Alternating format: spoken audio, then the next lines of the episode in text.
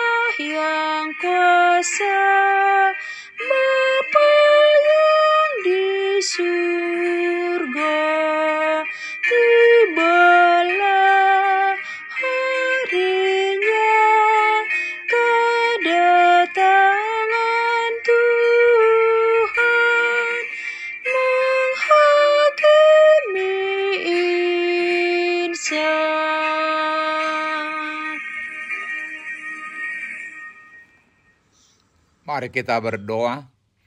Tuhan Yesus, di pagi hari ini kami hendak merenungkan firman-Mu. Berilah kepada kami hikmat dan pengertian untuk memahami firman-Mu dan tolong kami untuk melakukan firman-Mu dalam kehidupan kami. Amin. Saudara-saudara yang dikasihi Tuhan Yesus, firman Tuhan untuk kita renungkan di pagi hari ini terambil dari Mazmur 135 ayat 14 dengan tema konsekuensi keadilan Tuhan bagi kita, demikian firman Tuhan. Sebab Tuhan akan memberi keadilan kepada umatnya dan akan sayang kepada hamba-hambanya. Kita merayakan akhir tahun gerejawi pada hari Minggu 21 November 2021 yang lalu. Kita bersyukur kepada Tuhan atas kasihnya, penyertaan dan kelimpahan berkah yang dikaruniakannya hari demi hari dalam tahun gerejawi yang telah kita lalui itu. Beragam pengalaman hidup, suka dan duka yang kita peroleh dalam perjalanan di tahun gerejawi yang lalu. Sekarang kita sedang dibawa Tuhan memasuki tahun baru gerejawi yaitu Advent yang mengarahkan dan mengingatkan kita kepada kedatangan Yesus Kristus kembali yang pasti akan terjadi sebagaimana nubuatan mengenai kelahirannya di Bethlehem telah ditergenapi dua ribuan tahun yang lalu.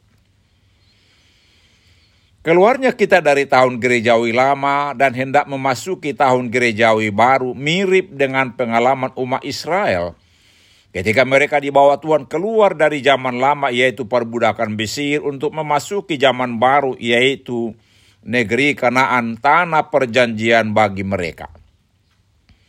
Bertolak dari pengalaman yang luar biasa tersebut, mereka memuji dan bersyukur kepada Tuhan Ya Tuhan, namamu adalah untuk selama-lamanya. Ya Tuhan, engkau diingat turun-temurun. Ayat 13.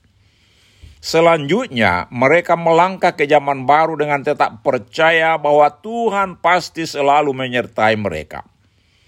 Sebab Tuhan akan memberi keadilan kepada umatnya dan akan sayang kepada hamba-hambanya. Ayat 14.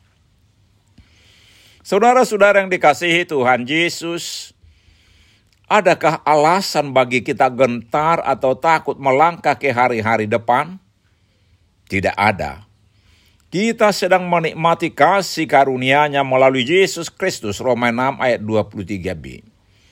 Maka kita juga percaya bahwa dia pasti akan melakukan keadilannya kepada kita yang gemar melakukan kehendaknya, di sisa waktu hidup kita di dunia fana ini. Demi keadilan Tuhan kita dituntut untuk melakukan segala yang baik di hadapannya. Amin. Mari kita berdoa. Ya Tuhan kami bersyukur atas kasih-Mu yang kekal dalam Yesus Kristus. Dengan penyertaan roh kudus, kami akan mampu melakukan kehendak-Mu. Amin. Tuhan Yesus memberkati kita.